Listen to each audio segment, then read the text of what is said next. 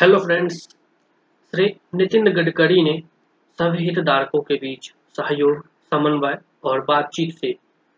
Logistic लागत को 14 से 16 प्रतिशत से घटाकर 10 प्रतिशत करने पर ज़ोर दिया। केंद्रीय सड़क परिवहन और राजमार्ग मंत्री श्री नितिन गडकरी ने हितधारकों के बीच सहयोग, समन्वय और बातचीत से लॉजिस्टिक लागत को 14 से 16 प्रतिशत से घटाकर 10 प्रतिशत करने पर ज़ोर दिया है। Climate goals technological road map to net zero कार्यक्रम को संबोधित करते हुए उन्होंने कहा कि लॉजिस्टिक लागत को कम करने से एक बड़ी बचत होगी और इससे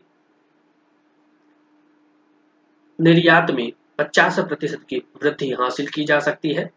जो हमारी अर्थव्यवस्था के लिए महत्वपूर्ण है।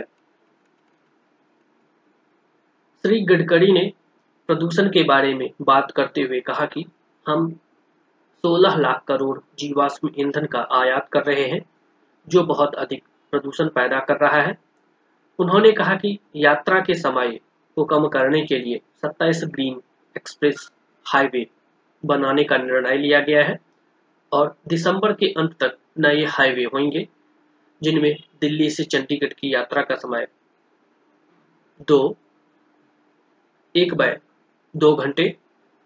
दिल्ली से अमृतसर चार घंटे, दिल्ली से कटरा छह घंटे, दिल्ली से श्रीनगर आठ घंटे और दिल्ली से मुंबई बारह घंटे, दिल्ली से जयपुर दो घंटे और चेन्नई से बेंगलोर जाने पर भी दो घंटे का समय लगेगा। उन्होंने कहा कि भारत को पाँच ट्रिलियन डॉलर की अर्थव्यवस्था वाला देश बनाने के प्रधानमंत्री के विजन को हासिल करने के लिए प्रौद्योगिकी नवाचार और अनुसंधान बहुत महत्वपूर्ण है।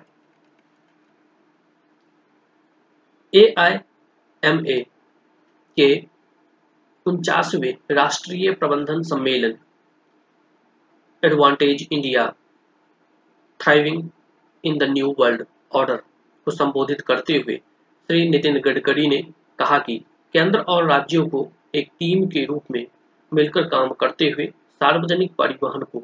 प्रोत्साहित करने की ज़रूरत है। उन्होंने कहा कि भारत युवा और प्रतिभाशाली इंजीनियरिंग, जनशक्ति, कुशल कार्यबल और कम श्रम लागत के साथ एक बड़ा घरेलू बाज़ार है। उन्होंने ऊर्जा और बिजली के क्षेत्र में कृषि के विविधीकरण और जैव इथेनॉल, एलएनजी और जैव सीएनजी जैसे वैकल्पिक ईंधन के उपयोग पर ज़ोर दिया। श्री गडकरी ने कहा कि नैतिकता, अर्थव्यवस्था और पारिस्थितिकी एवं पर्यावरण समाज के तीन सबसे महत्वपूर्ण स्तंभ हैं।